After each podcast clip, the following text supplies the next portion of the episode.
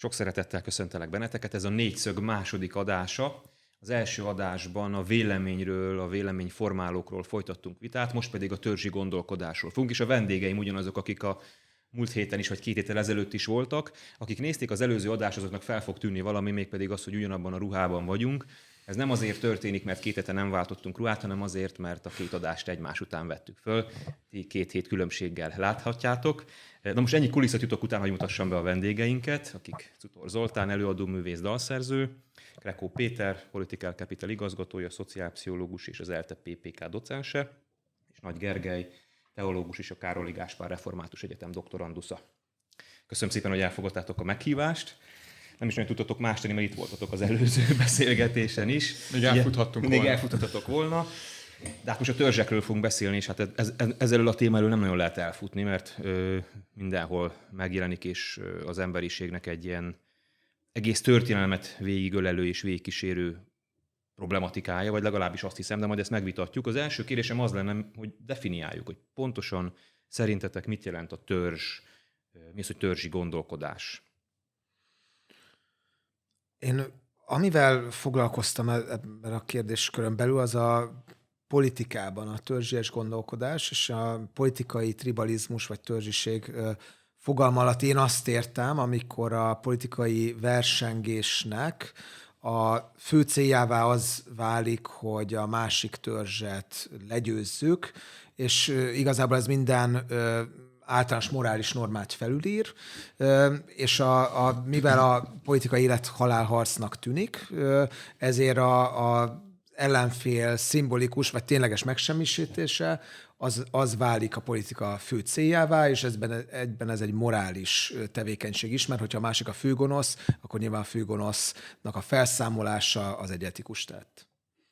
Számomra ilyen hívószavak ö, jutnak eszembe, amikor a törzsiségről van szó, vagy a törzsiség téma, mert én annyiban látom egy picit más, hogy ezt a kérdést, hogy ez egyből az jut eszembe, hogy a törzs az, ami engem megvéd, és talán evolúciósan ez, ez, is, a, ez is a legpontosabb, hogy azért tartoztak hogy erőtek emberek ilyen-olyan törzsékben, mert ott védelmet vártak az ellenséggel, a vadonnal vagy a másik törzsel szemben, de mégis emögött mindig vannak, vagy voltak akár a középkorban, akár ma ideológiai, vallási, nemzeti, olyan, olyan témák, amik ezt a törzset, akár politikai, amik egybe tartották, vagy egy törzset egybe tartottak.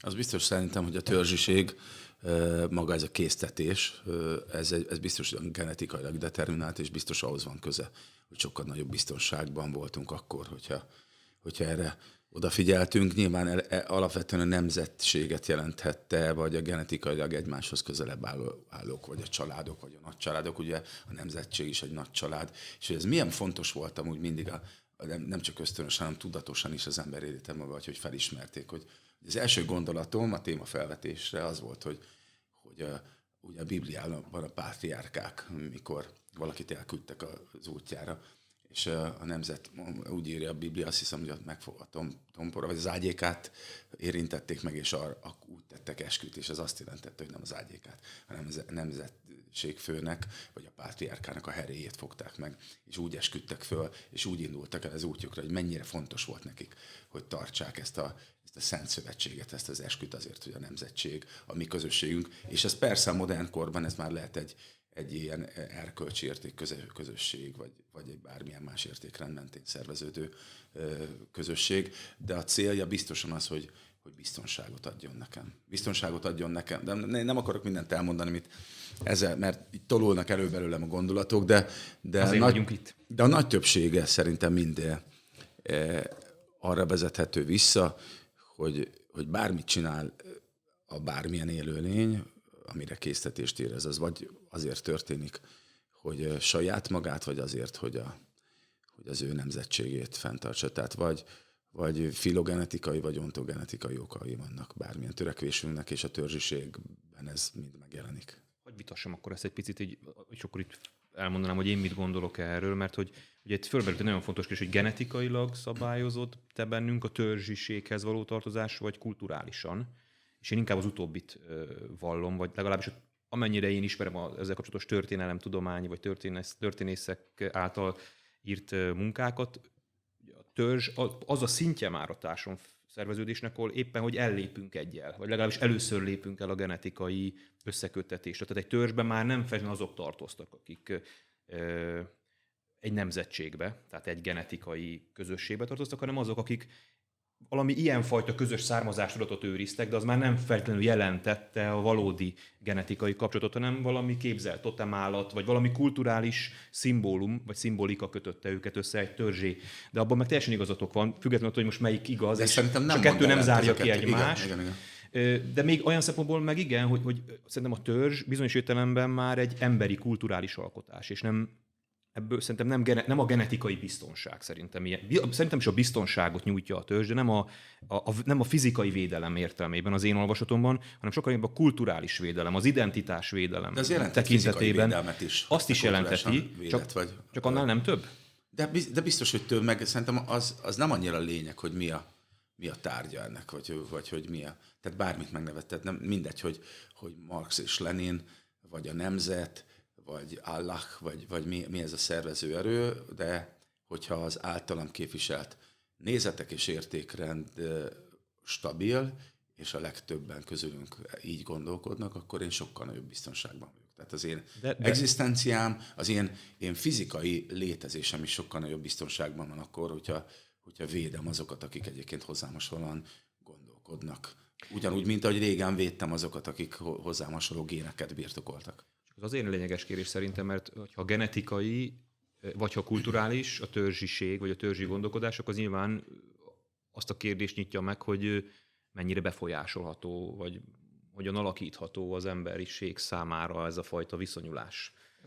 A, amit De nem mondtál, önnek- az, igen? az, azt szerintem egy az egyben ráhúzható mondjuk az Ószövetségi Izraelre, ahol ugye a 12 törzsnek genetikai kapcsolata volt. Tehát azért volt Benjamin törzs, az Lévi törzs, stb. stb. mert genetikailag X főtől származott Izrael népének az az éppen adott törzse. De az egész nép, ami ugye a törzsek összessége volt, és akkor ez egy mondjuk a törzsiség fölött álló eszme, az akkor a nemzet vagy a nép eszméje, ami viszont már kulturálisan kötötte össze őket, és amiért egyébként a törzsek megalakultak, hogy ezt a közös kultúrát vagy nemzetet, ami fölöttük áll, és amit hitük szerint Istentől kaptak, azt így tudják, így is tudják megvédeni. Tehát én azt látom, hogy valahogyan a, a, a kultúrát, a népiséget, a nemzetiséget, azt, amit a törzsek alkotnak, azt le lehet választani külön a törzsiségről, de mégis hat az egyik a másikra.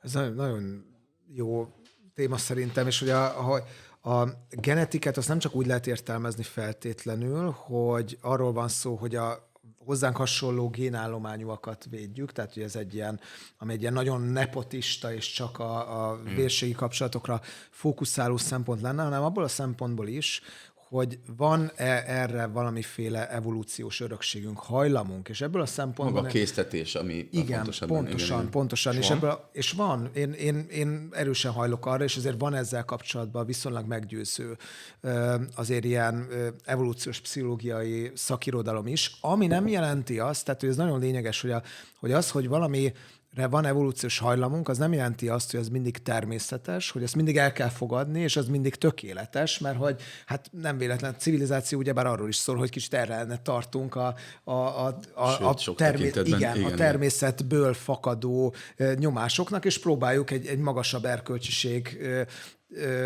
nevében mondjuk háttérbe szorítani az ilyen ősi tendenciákat, és hogy az viszont szerintem lényeges, hogy kulturálisan szerintem, hogyha mondjuk a politikai törzsiségről beszélünk, meg egyáltalán arról a felfogásmódról, hogy én azt gondolom, hogy az én csoportomnak van egyedül joga a létezésre, ezt azért ma nagyon sok kulturális norma tiltja, és a demokrácia normája az kifejezetten egy ilyen, mert hogy az arról szól, hogy versengünk hatalomért, elfogadom a másikat is, legitim szereplőnek magamat, és hol én nyerek, hol ő, és, és ez benne van a, a, a játékszabályokban, de igazából ez egy nagyon ö, ez megint csak egy ilyen nagyon, nagyon vékony buboré, vagy nagyon vékony héja igazából a politikának, és hogyha ha meggyengülnek ezek a normák, akkor az ember hajlamos visszazökkenni.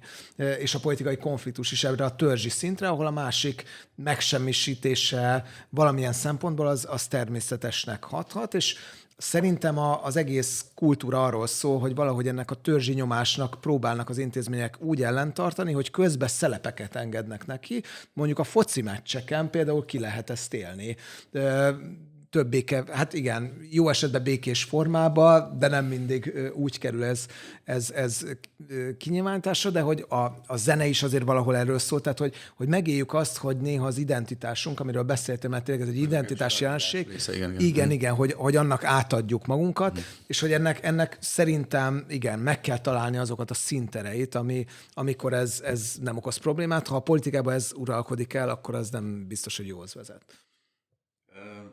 Ugye az elő, előző témánk a, a véleményformálás volt, és ott is előkerült ez a motívum az előző beszélgetésben, hogy, hogy a politika vagy a különböző ilyen marketing cégek mennyire élnek vagy szándékoznak visszaélni az, ami, ami legősibb, legatavisztikusabb késztetéseinkkel, és hát hogy ez a, a törzsi hajlam, az tipikusan az a terep, ahol a politika, vagy éppen vagy ha nem is a, a, a politikáról vagy választásokról beszélünk, hanem a bármikori ilyen nagyon hatékony marketingfogások ö, szemérmetlenül visszaélnek ezzel, és bármikor előhozhatják ezt, ezeket az atavisztikus dolgokat, de attól, hogy ezek léteznek, még egyáltalán nem biztos, hogy ezek a, ezeknek a hajlamoknak a bármikori megjelenése és kiélése az legitim, és ez pont az előbb által említett civilizáció van. Hát nagyon sok olyan hajlamunk van, az éjség, a szexuális késztetés, tehát nem, nem élhetünk úgy egy, egy civilizációban, hogy bemegyünk az étterem és leveszünk a másik ember tányérjára a rántott húst,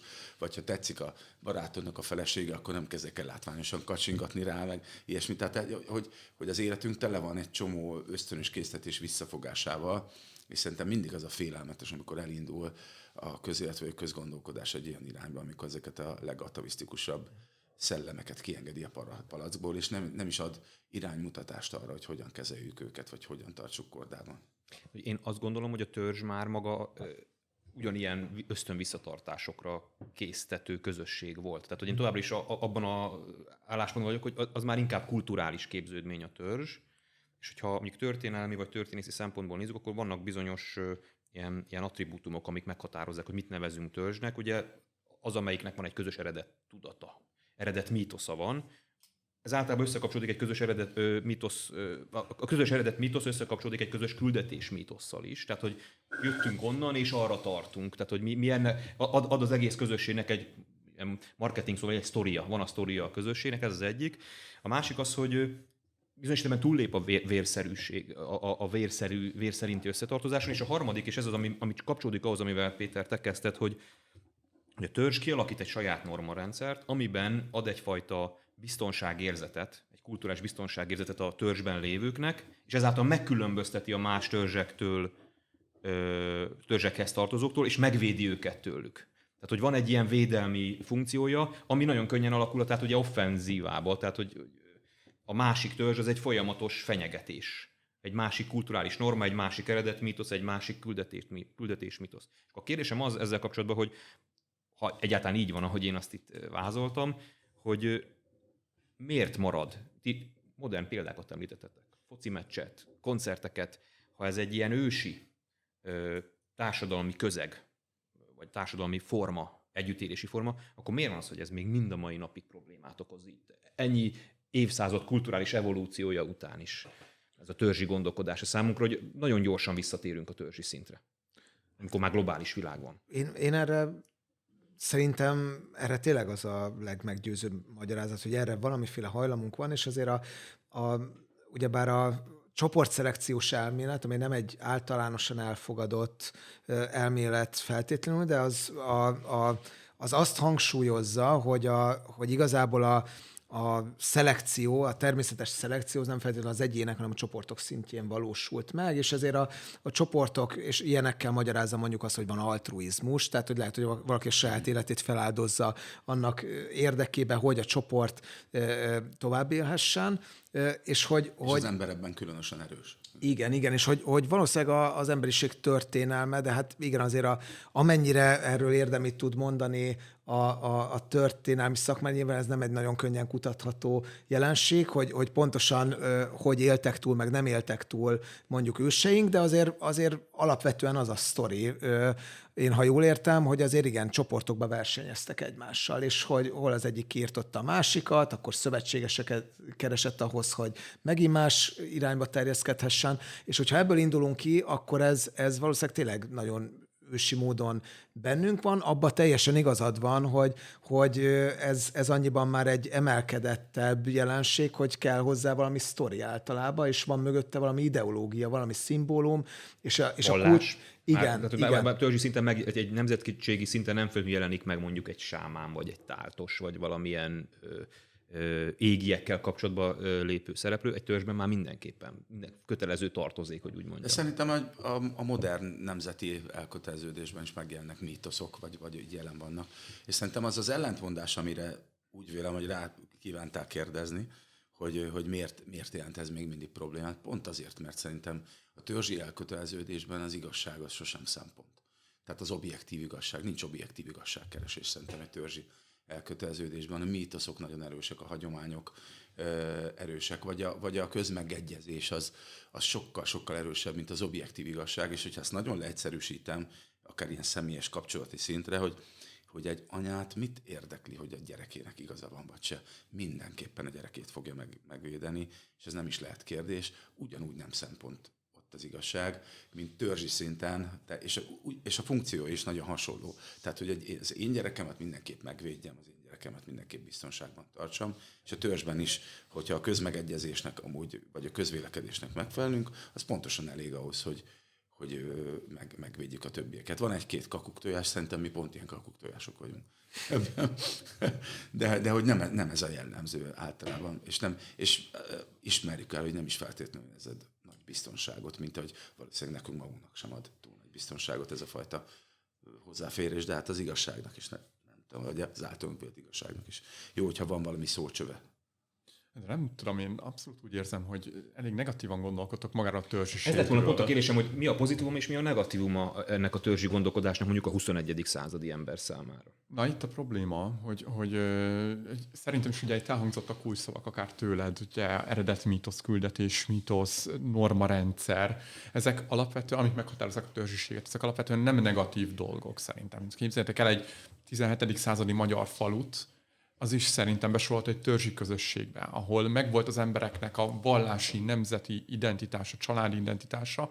Ezeken a területeken egy, egyek voltak, egybe tartoztak, meg volt az eredet mítoszuk, a küldetés mítoszuk, egyféleképpen gondolkodtak, Bocsánat, egymás mellett éltek. mondani, de én, én például nem gondolkodom annyira negatívan erről, csak az irracionalitására próbáltam rávilágítani, mert ez kétségtelen. Er, erről nem igen, is kell, igen, és ez, szerintem is ez egy, ez egy teljesen korrekt, vagy ezek teljesen korrekt szempontok, amik hmm. megadják egy törzsnek az, az identitását. De ott a probléma, amikor bejönnek az ideológiák, amik ugye szintén itt elhangzott, hogy ki, mi adja ezeknek a törzseknek ma az ideológiai alapját. Ugye megszűntek azok a klasszikus, hagyományos törzsi közösségek, amikben az emberiség mondjuk a, csak a Krisztus után, tudom 2000 évig élt, vagy akár előtte is. A törzsek, a falvak, átvették a helyüket először a városok, ahol az emberek egyre inkább feladták ezt a klasszikus törzsiséget, és elidegenedtek személyesen egymástól, és ma már egy az egyben ezeknek a leomlott közösségeknek vagy törzseknek a helyébe belépett a tömegmédia, ami gyártja azokat az ideológiákat, amiket átvesznek majd azok az egyének, akik majd egy törzset alkotnak, és így a tömegmédia között ideológiák válnak majd a törzsképzőké. Akár a szexualitás kapcsán, akár a politika kapcsán, teljesen mindegy mi kapcsán, de nem a közösség adja meg majd egy fizikai közösség is, egy vérszerinti közösség a törzség alapját, hanem a tömegmédia. És az a baj, hogy egészen odáig jutottunk ebben a folyamatban, és itt, itt a 21. századi embernek a, a nagy problémája, hogy mivel ezek adják az önmeghatározásunkat, ezek az elvek adják az, az önmeghatározásunk alapját, így tulajdonképpen mindig egyfajta változó közízlés lesz, ami, a mi ideológiánk és a mi törzsiségünk kap összekapcsoló vagy összetartó ereje. És az a változó közízlés, amit a mindig diktál, egyszerűen felbontja azt a, vagy tulajdonképpen megsemmisíti a törzsiségnek azt a célját, ami akár evolúciósan is bennünk van, és ami miatt a törzsek kialakultak, ad egy személyes biztonságérzetet. Tudja, bocsáss meg, meg tudja. Nem, nem, nem az van, hogy pont annak a, szerintem a diagnózisod odáig áll, hogy, hogy elindul ez a folyamat az ideológiák, meg a tömegmédia, meg az e- ezzel kapcsolatos gazdasági érdekek elkezdik szétbontani az ilyen hagyományos közösségeket. Tehát nem azt tapasztaljuk, hogy ennek hatására meg sokszor politikai manipulációval, de hogy egy ilyen törzsi visszarendeződés van. Tehát, hogy az ember nem tudna meglenni törzsi hovatartozás nélkül, mint hogyha azonnal, ha úgy érezni, hogy valami megszűnik körülött, ami törzs, akkor csinál magának, vagy keres magának egy újat. Nem, nem erről van szó? Ebben igazad van, tehát a törzsiség az bennünk van, csak a probléma az az, hogy mi korábban a törzsek arra voltak hivatottak, hogy fizikailag is megvédjenek bennünket, akár egy faluban, akár, akár kinn a vadonban, addig ma már pontosan a tömegmédia és, a, és a, a, akár az internetes felületek miatt ez áttevődött a digitális térbe. Tehát mi a digitális térben vagyunk törzsek, néha jó a Fradi meccsen is, vagy akár az Újpest meccsen is, de, de, de ma már akár a, akár a politikai viták, akár a közéleti viták főként a digitális térben jelennek meg, és ott alakulnak meg a törzs, törzsiségek. Vagy gondolj arra, hogy, hogy én nem ismerem a szomszédjaimat, akikkel, akik, akik tőlem nem. Lakom tőlem 20-30-40-50 méterre élnek. Ez egy faluban korábban elképzelhetetlen volt. De van 600 olyan ismerősöm, akikkel életemben mondjuk egyszer találkoztam, vagy kétszer, és lehet, hogy fel sem ismerném őket az utcán. Na, ebben a digitális térben, ahol az én törzsem megvan. De azokkal ott egy, az... nem tartozol egy törzsben. Valamilyen szinten, mondjuk, mondjuk egy csoportban, mondjuk egy, egy, egy Facebook csoport, legyen az, vagy a, vagy a, vagy a nem tudom, a Fradi szurkolók csoportja, vagy bármi. Vagy hát, a ronda sütemények. Vagy, ja, és most ne is, ne is kezdjünk el szélsőséges ö, eszmék felé eltolódni. Na most ők soha nem fognak engem úgy megvédeni. Ezek a, tör, a ma kialakult törzsek, hát akár politikai táborok, akár, akár szerintem nem fognak minket úgy megvédeni, mint ahogyan azt korábban tették a, a törzsek. Hát nem, de nem is kell. Tehát, hogy a, hogy a, szerintem az egy nagyon kedvező fordulat.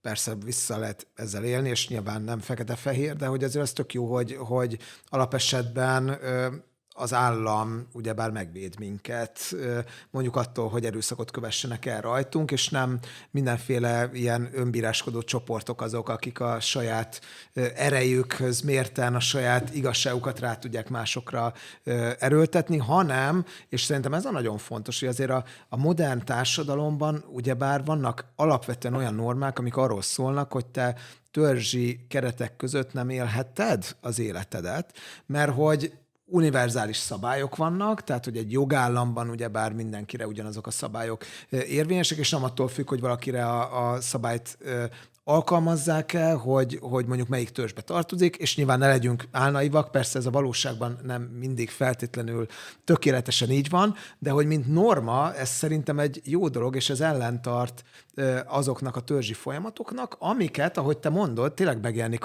az online térbe, de ennek van egy szerintem egy teljesen ártatlan vonatkozása, tehát hogy lehet, hogy lehet azon röhögni, hogy valaki, nem tudom, Pepsi vagy Coca-Colát iszik, és hogy ez neki milyen fontos, vagy hogy iPhone-ja van, vagy Androidja, vagy Samsungja, és hogy ez mennyire fontos, most remélem az nem számított reklámnak, de hogy, hogy, hogy hogyha van egy ilyen törzsiségre való hajlam, akkor ezt valahol keressük annak a szintereit, ahol ezt, ezt, ezt kiélhetjük, és, és szerintem az válik a problémává éppen, hogyha, hogyha ezekből az ártatlan szinterekből ez visszatér mondjuk a közösségszervezés főszinterére, a, politikába, ahol ezen az infrastruktúrán, ami elvileg arra is hivatott egy kicsit, hogy, és akkor most Drábik János, Bogár László és mások örülhetnek, de tényleg egy kicsit arra hivatott, hogy lebontsa a hagyományos identitásokat és a struktúrákat, egy ilyen globalizált, mondjuk médiatér, közösségi médiatér, stb., annak a keretein belül újra lehet építeni valami sokkal veszélyesebbet,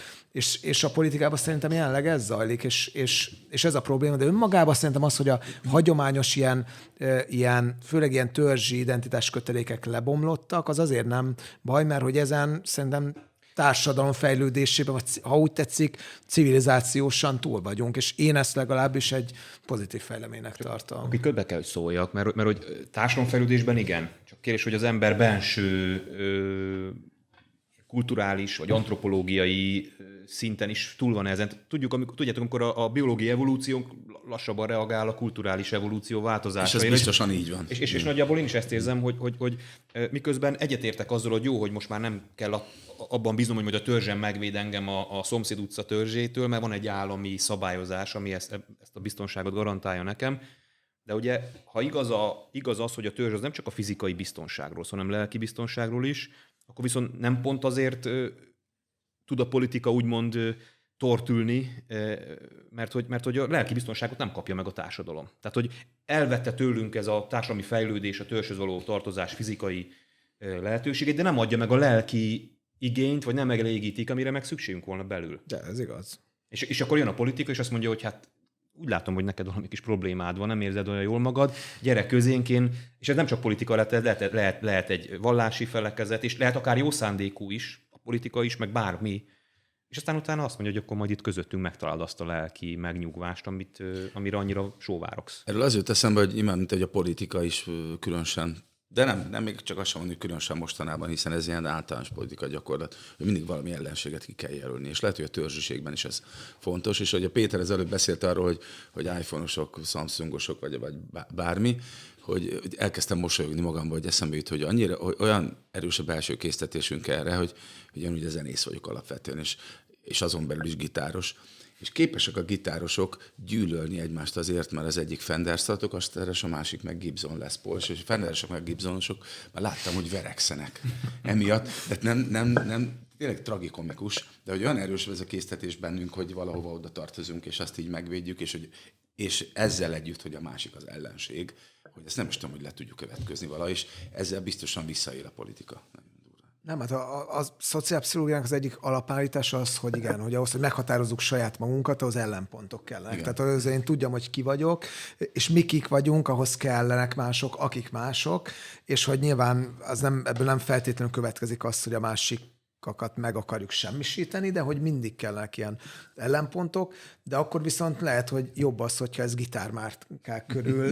élik ki, nem mint hogyha vallásháborúkba, vagy mondjuk, igen, vagy, vagy mondjuk etnikai tisztogatásban. Kérdés, hogy ki tudja élni a, a, az ember, vagy meg tudja élni azt a, úgymond a szó pozitív értelmében vett törzsiséget, azt a fajta kulturális élményt, a csoportélményt, mondjuk ilyen vitákban, mert nem, nem, nem biztos, hogy én nem vagyok benne biztos, hogy meg tudja lehet, nem. Lehet, hogy ezek olyan pócselekvések, amikben menekülünk, de nem adják de meg azt biztosan, a fajta biztosan élményt, ami, amiben, ami, amit, amit nem tudom, hogy milyen lehet, mert azt hiszem, hogy mi 21. századi emberek nem igazából éljük meg ezt már, csak ennek inkább ilyen, ilyen Én amúgy menekülök is, menekülök is ezelőtt, de ezt gyerekkorabban észrevettem, ez nem is feltétlenül elhatározás kérdése, lehet, hogy ez ilyen vele született alkati kérdés, hogy én mindig ilyen misfit voltam, tehát én már az óvodában is éreztem ezt, iskolában erősödött, aztán gyakorlatilag most már kénytelen vagyok el, elfogadni, hogy, hogy én ilyen vagyok, hogy engem mindig riasztott. Akkor lehet, hogy a Riasztott az, hogy a nyája kell tartani. Mm-hmm. Akkor lehet, hogy a biológiai evolúció utolérte a kulturális evolúciós fejlődést. nem tudom, de biztos, hogy éreztem. Nem tudom, hogy miért van ez így, de, de még csak azt se gondolom, hogy azért, mert ez olyan nagyon tudatosan. Hiszen nyilván én óvodás vagy kisiskolás koromban nem gondoltam végig azt, hogy engem miért nyom azt, az, hogy ugyanazt a zenét hallgassam, ugyanúgy gondolkodjam, mint a többiek, de ott volt benne.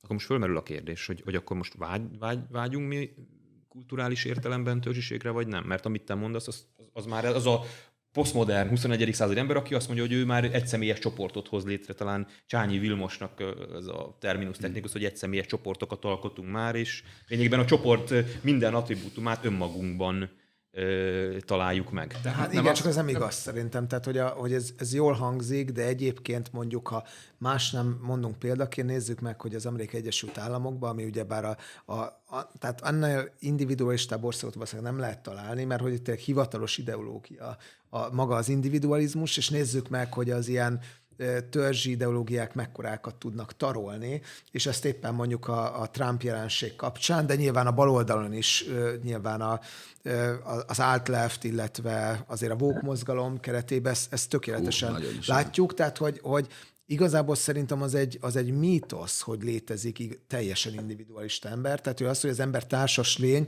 az tényleg az egy olyan axióma, amit, amit valószínűleg sokáig nem érdemes feszegetni. Normatív szinten lehet, mert az individualizmusnak van normatív aspektus, ami fontos egy modern társ, társadalomszervezésben, de pszichológiailag soha nem leszünk szerintem egyfős csoportok. Pontosan ez ugyanolyan, mint, a, mint akár a, mint a vallásosságunk, vagy a természetünk arra, hogy vallásosak legyünk. Hogyha egyszerűen kiírtjuk a vallásos társadalomból, mondjuk ateista diktatúrát létrehozunk, akkor is megjelennek a vallásos elemek, mert annyira a lényünkben van ivódva, hogy nekünk ilyennek kell lennünk. És ugyanígy a, vágyunk a, az identitásképző elemekre, vagy arra, hogy egy törzsbe tartozunk, pontosan a, csak nyugatra tekintünk, vagy azt, hogy ami feszíti a mi kultúránkat is, vagy a nyugati társadalmakat, a, az LMBTQ, a politikai megosztottság, ezek mind-mind-mind e, tulajdonképpen azért vannak, mert ezek mellé sodródnak oda azok az individumok, vagy egyik vagy másik oldal mellé, akik tulajdonképpen egy közösségben akarják megtalálni a saját identitásukat, és törzshöz akarnak tartozni. A probléma, illetve a kérdés az az, hogy hogy hát kik lesznek azok az identitás közvetítő felületek, akik törzseket hoznak létre.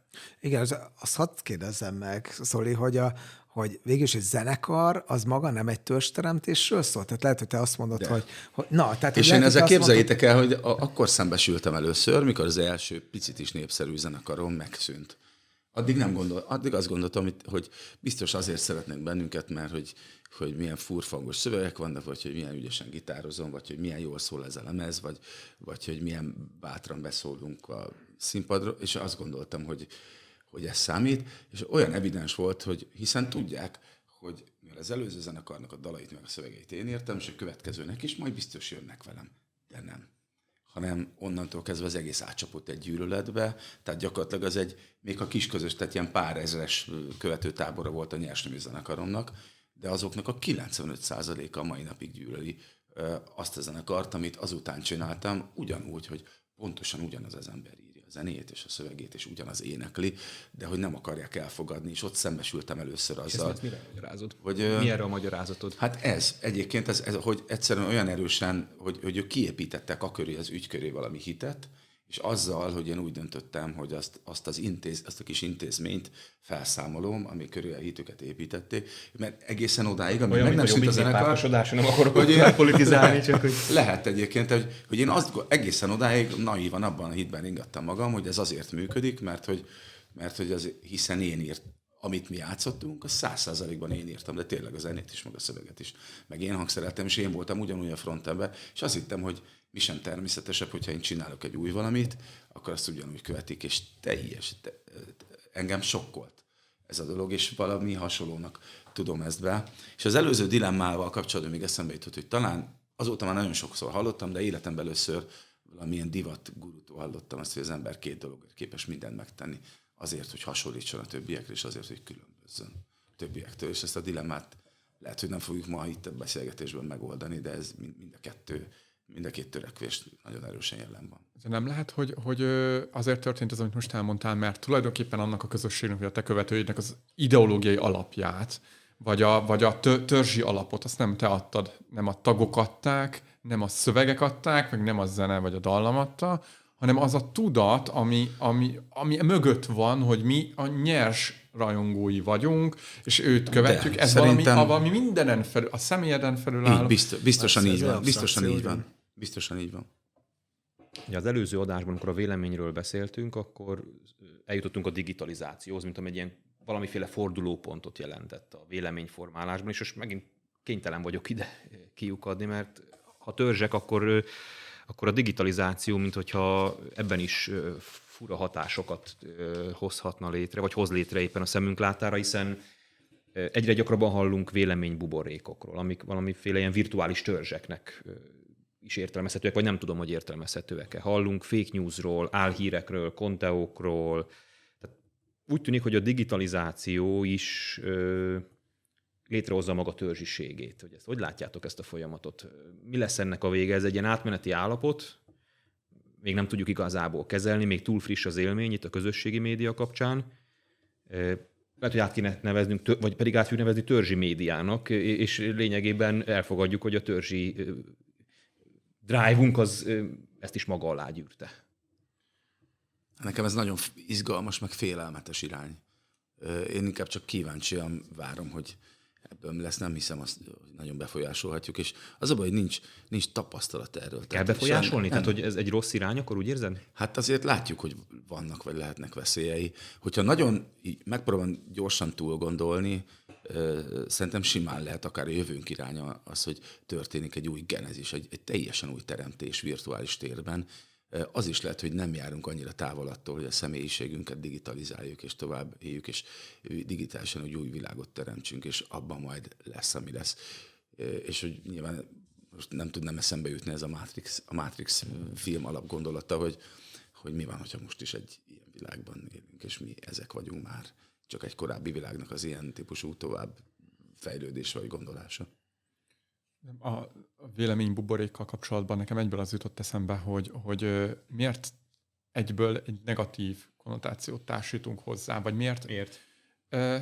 Szerintem egy, egy megoldása van ennek, hogy ma megtehetünk olyat, amit korábban nem. Mondjuk a középkor megint keresztények véleménybuborékban éltek, nem tudtak, nem, a társadalom jó része nem tudott olvasni, meg volt az, nem tudott mozogni, meg volt az a kis közösség, ahol élt, meg voltak a tanítók, akikre hallgattak, és mondjuk jött az iszlám, és hát nem az történt, hogy a Mari néni kinyitotta a Koránt, és akkor én elolvastam, hogy mégis mit hisznek azok a törökök, vagy, vagy bárki, és, és összerakott magában egy koherens világképet. Véleménybuborékban élt mindenki, de nem tudott volna kilépni ebből a véleménybuborékjából.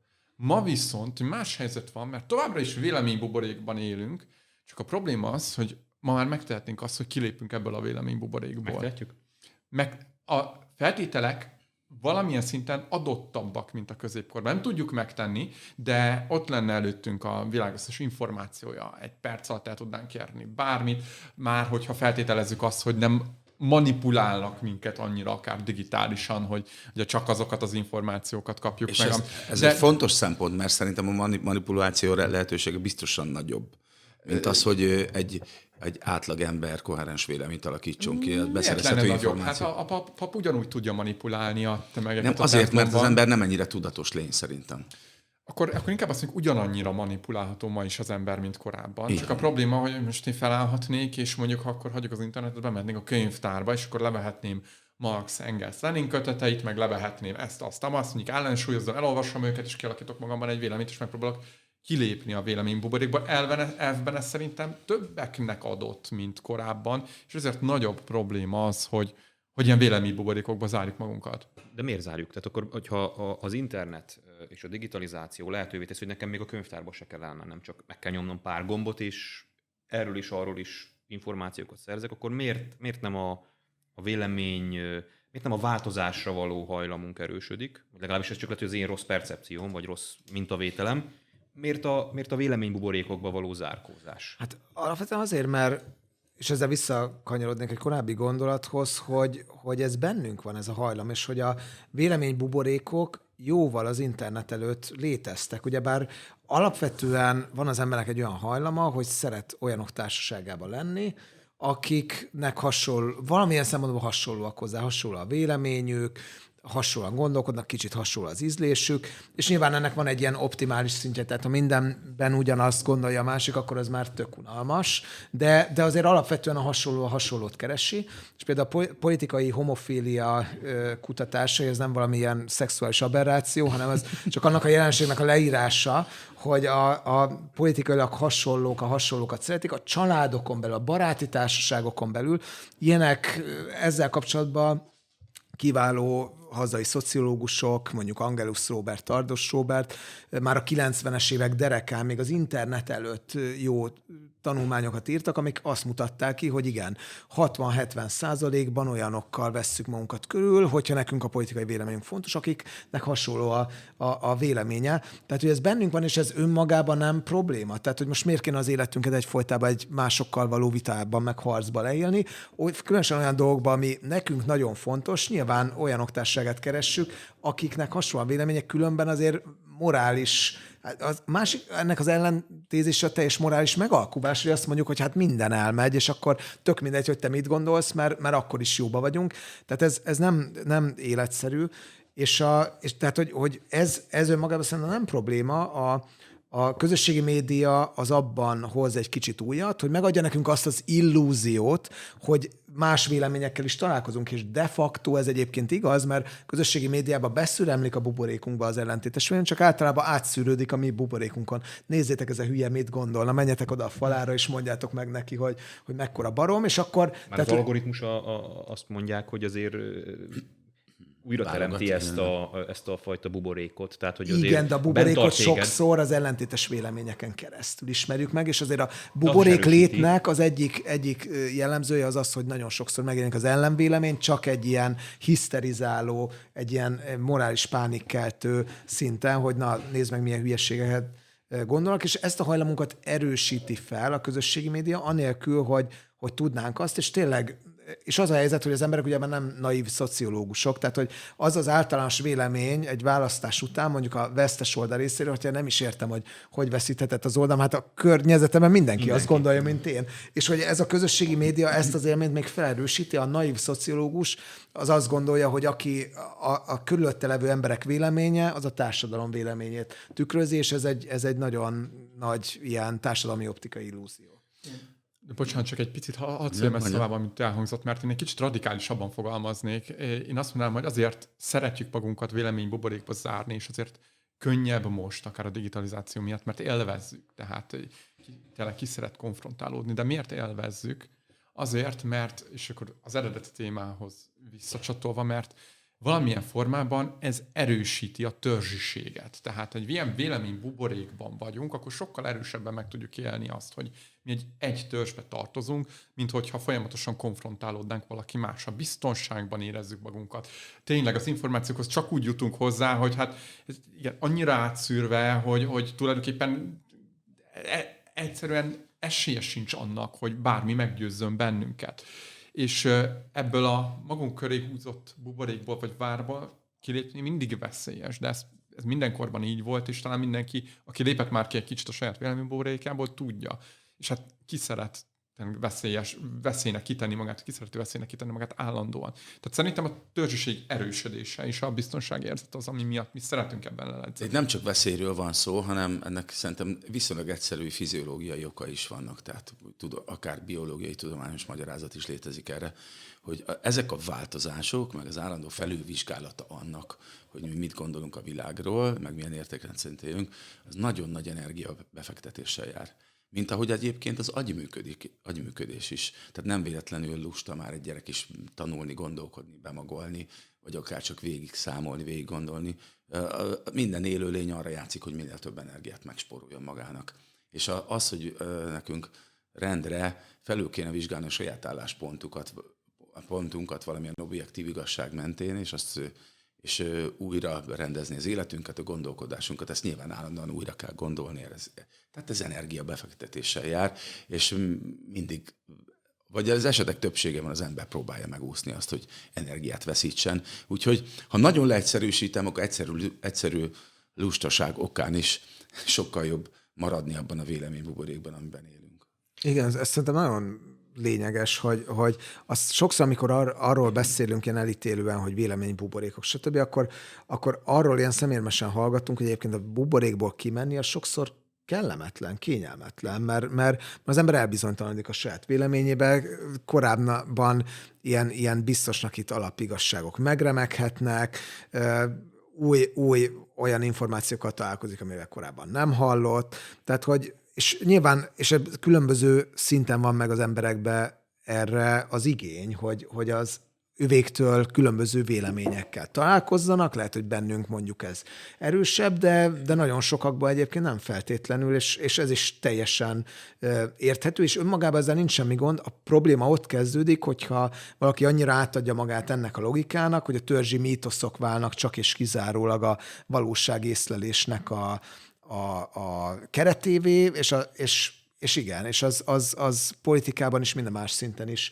tényleg a manipulációnak egy teljesen ö, korábban nem látott lehetőségeit nyitja meg, főleg a mostani technológiai feltételrendszer mellett.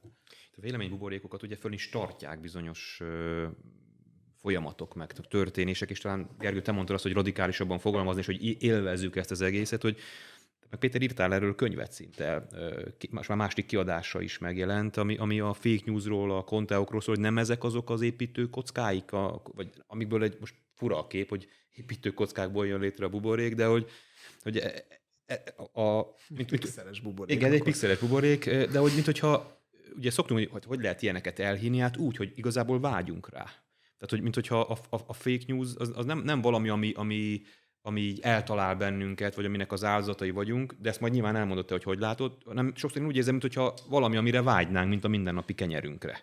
Mint ami, mint ami a kis buborékunknak a repedéseit újra betölti, és mert beszüremlene valami más, akkor ott kell valami konteó vagy fake news, ami, ami, ami újra integrálja azt a buborékot. Hogy ezért vonzódunk ennyire, vagy ezért népszerűek a, ö, ezek az álhírek, vagy, vagy, vagy, vagy, vagy, vagy csak nagyon ügyes manipulátorok vannak, akik, akik ö, a viselkedéstudomány minden csinyával, vinyával, megismer, megismerkedve átjárnak, a, túljárnak az eszünkön. Igen, az egyik dolog ennek kapcsán, hogy mondjuk ha ezt ilyen magasabb szintről nézzük, egy kicsit ilyen cinikusabb szintről, mondjuk ha valaki az egyébként szerintem nagyon jó, kicsit sokat idézett, de szerintem így is jó Harari klasszikus könyvét, mondjuk akár a, a Sapiens-t olvassa, akkor abban, abban alapvetően az az a fő érv, hogy mondjuk a demokrácia és a totaliter ideológiák azok mind valamiféle mítoszok, és abban a szempontból hasonlóak, hogy, hogy mindegyik egy olyan abstrakció, amelyek a, a társadalmak szervezését meg tudják határozni, mert ez egy nagyon relativista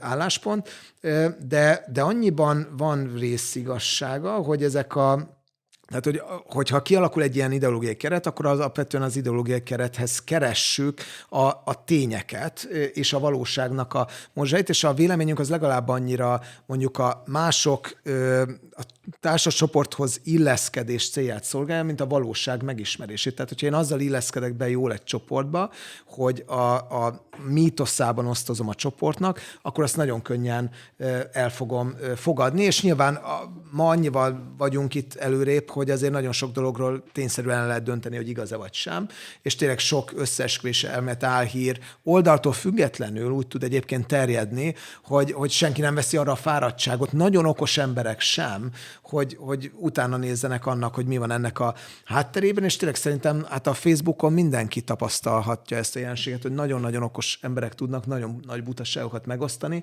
egész egyszerűen azért, mert szeretnék, hogy igazak legyenek, és hogy ez, a, ez ebből a szempontból tényleg ennek a törzsi gondolkodásnak az orgiája, ami, amit tökéletesen ki tud ö, szolgálni a, a közösségi média, de alapvetően ez a hajlamunk, ez, ez régóta jelen van, és ez, és ez nem új. Nyilván van egy olyan közeg, ahol, és ez lenne az utolsó gondolat, hogy a, hogy, hogy van egy olyan közeg, ahol, mint ahogy a morális ilyen univerzalizmus is egyre inkább átadja a helyét a morális partikularizmusnak, és erről szól a törzsiség, az információ közlésben is ez az univerzalizmusra való igény, ez megszűnt. Nincsen már a világban igazi igény mondjuk egy, köz, egy, egy közmédiára, vagy egy olyan, egy BBC-szerű csatornán, már Nagy-Britanniában is egyre kevesebb, ahonnan mindenki az élményeit, vagy az információit szörzi, és ahogy innen is, onnan is megvilágítja a dolgokat, mert egész egyszerűen egyre inkább tolódunk abba az irányba, hogy a, a részízléseket, igen. Igen, de kulturálisan meg nagyon is lenne szükség. Én is azt gondolom. Valószínűleg igen, de, de hogy a, a mai ember szemszögéből nézve egy, egy ilyen BBC normák alapján működő közmédia az ilyen unalmas. Most én nem, nem, nem nekem, hanem hogy, mert én egyetértek, hogy szükség volna rá, csak hogy elvesztette a, a varázsát talán, vagy nem tudja azt a fajta törzsi élményt nyújtani, amire az embereknek meg hát, ha egészséges, van. akkor szerintem pont a feladata is az, hogy ne azt a törzsi élményt nyújtsa hanem egy átfogó képet mutasson, tehát mutasson be mindent. Nem? Tehát ne, ne a Pontosan, csak egyre kevesebben fogják nézni. Ez a, Igen. Hogyha nincs egy olyan norma, meg nincs egy olyan infrastruktúra, ami ezt ugye az emberek arcába rakja, akkor valószínűleg nem ezt választják. Nyilván fölmerül az, az örök kérdés, most a kínálat vagy a kereslet fontosabb. Tehát, hogy létre kellene hozni egy jó közösség, vagy közmédiát, és, és akkor megteremtenénk ezzel majd a keresetet is, vagy pedig az emberekben kellene valamilyen módon, nem tudom, oktatással, vagy felvilágosítással megteremteni az igényt, és akkor meg létrejönne a Érdekes, de majdnem- ezek csak ilyen költői Majdnem minden képek. felvetésednél vélek felfedezni ilyen, ilyen rockzenei vagy könnyűzenei párhuzamot is, könnyűzenei kultúrából. Ugye ott is állandó dilemma az, hogy az emberek azért hallgatnak ennyi szarzenét, bocsánat, így mondom, mert, hogy az ez az igényük, vagy vagy azt azért, mert ezt nyomja a rádió, és akkor van, van, ugye van az a, az álláspont, ami azt mondja, hogy ha egyébként a rádiók igényes zenét játszanak, akkor az ember is, emberek is abból válogatnának. De amíg az emberek ízlését keresik a rádiók, addig, csak e, addig ez csak egy lejtő lehet, és semmi más. Egyébként mind a kettő igaz, mert ha belegondolunk abban, hogy, hogy, hogy milyen, ha már ilyen burkokról van szó, hogy milyen burokban éltünk a, a 80-as évek vége előtt itt Magyarországon évtizedeken keresztül, de ennek azért voltak előnye is kulturálisan. Tehát az biztos, hogy nem nagyon hallhattál a tévében meg a rádióban olyan nagyon igénytelen produkciókat. Az lehet, hogy neked nem tetszik mondjuk a Máté Péter, de azt azért nem lehet azt mondani a Máté Péter, hogy igénytelen. Érted?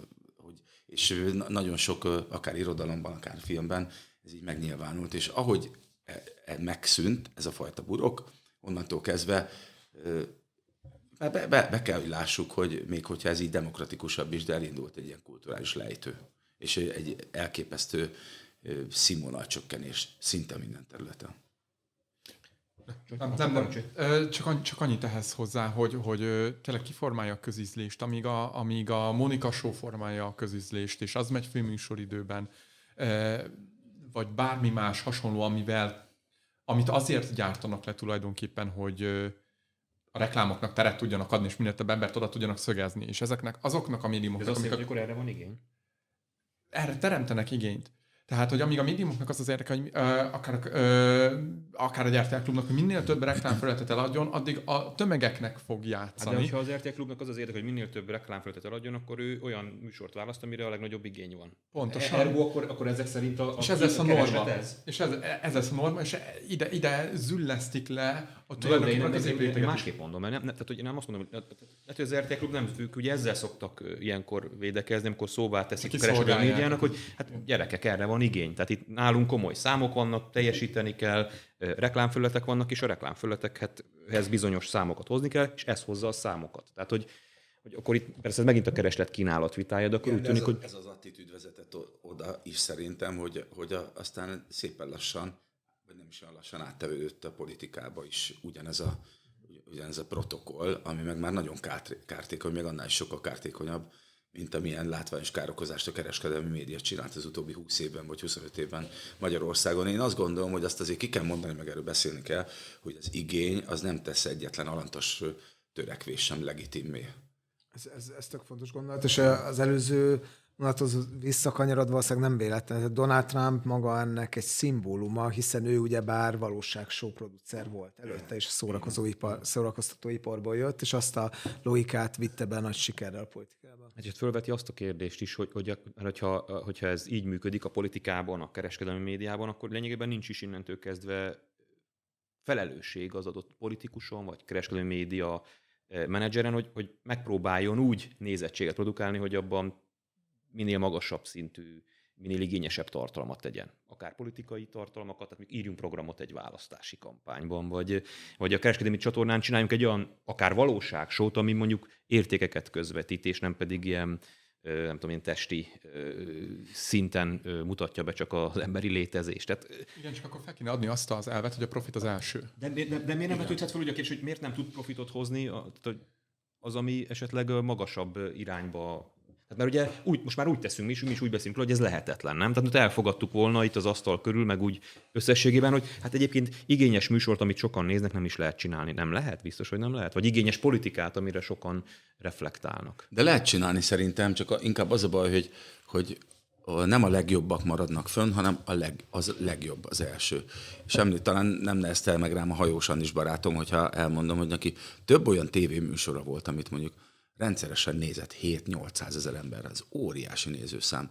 De abban az időszakban mindig volt egy-két olyan műsor, amit viszont 1 millió 200 ezeren néztek, és emiatt gyakorlatilag fél év után, egy év után minden ilyen próbálkozása így bedőlt, azért, mert az akkori kereskedelmi tév- tévék azon vezetői úgy gondolták, hogy nem elég, hogy második. El, elsőnek kell lenni, és csak az maradhat, aki az első. Szerintem ez a szemlélet, hogy mindig elsőnek kell lenni, ez is nagyon sok kárt okoz a médiában. és, és ehhez kapcsolódik az, a, Gábor, még a kérdésedre válaszolva, hogy azért, azért nem nyerő ez a stratégia, mert mindenki a pillanatot akar uralni. Pillanatnyi profit kell, pillanatnyi politikai érdekek határoznak meg mindenkit, és nincsen hosszú távú ö, berendezkedés. Senki nem akar hosszú távra berendezkedni. Itt is most kell mindenkinek minden, a politikusnak, a kereskedelmi tévéknek, a tévék vezetőinek, és nem, egyszerűen nem abba fektetnek, hogy talán majd húsz év múlva megtérül valami. És ez az önzőség, és ez kapcsolódik az individu, individualizmushoz, mindent nekem itt és most, vagy nekünk, az én törzsemnek, és nem az számít, hogy majd húsz év múlva a gyerekeimmel mi lesz. Én azért nem, ennyire nem látom pessimista a dolgot, tehát lehet mondani azt, hogy igen, mondjuk nem tudom, a legnépszerűbb rádiós slágerek mondjuk egy, egy ilyen magas kulturális ízlésnek a, a szűrőjén mondjuk kevésbé mennek át, de azért igenis, tehát hogy magas minőségű, jó könyvek, jó zenék, jó filmek tudnak elképesztően népszerűek lenni, és megnézzük egyébként... tudnak létrehozni. Igen, de mondjuk nézzük meg a Netflixet, ami azért nem kis törzseket hoz létre, hanem hatalmasakat és globálisakat, és azért ott is nyilván most egyes produkciók ö, ö, értékén lehet vitatkozni, de összességében azért nem lehet szerintem azt mondani, hogy csak nagyon olcsón mindig kiszolgál egyfajta rettenetesen primitív és alantas, nem tudom, ösztönrendszert, hanem, hanem igenis üzeneteket próbál megformálni néha egy-egy film nagyon didaktikusan, de mégiscsak törekszik valami, tehát valami, van benne valamiféle morál, és persze a szórakoztatás is cél, de azért nagyon népszerűek tudnak lenni olyan ö, olyan filmek, amelyek egyébként mondjuk a, ez, ennek a nagyon primitív közszórakoztatásnak a, a, a kritériumának szerintem kevésbé felelnek meg. Mondjuk a, nem tudom, Ne nézz fel című film is talán ilyen, vagy nézz fel, most elbizonytalan. Ne, ne nézz fel, igen, és a, vagy, vagy mondjuk a Squid Game, ami nyilván nagyon hatásvadász, de ugyanakkor a mondani valójában azért nagyon nyomasztó. Tehát szerintem, szerintem sok olyan példát tudunk mondani, hogy igenis lehet, lehet arra lehet bizonyos irányba terelni a, a, a közizlést, ami nem feltétlenül mondjuk ez a legprimitívebb, csak a szexre, meg, a, meg az erőszakra épülő logika. Igen, viszont sokkal könnyebb talpon maradni a primitívséggel. Van egy ilyen amerikai mondás, hogy abban még nem bukod bele produkció, hogy a közönség ízlését alábecsülte abban, hogy túl, abban van nagyon sokan. Hát nem tudom, hogy ez jó végszó-e, de, de,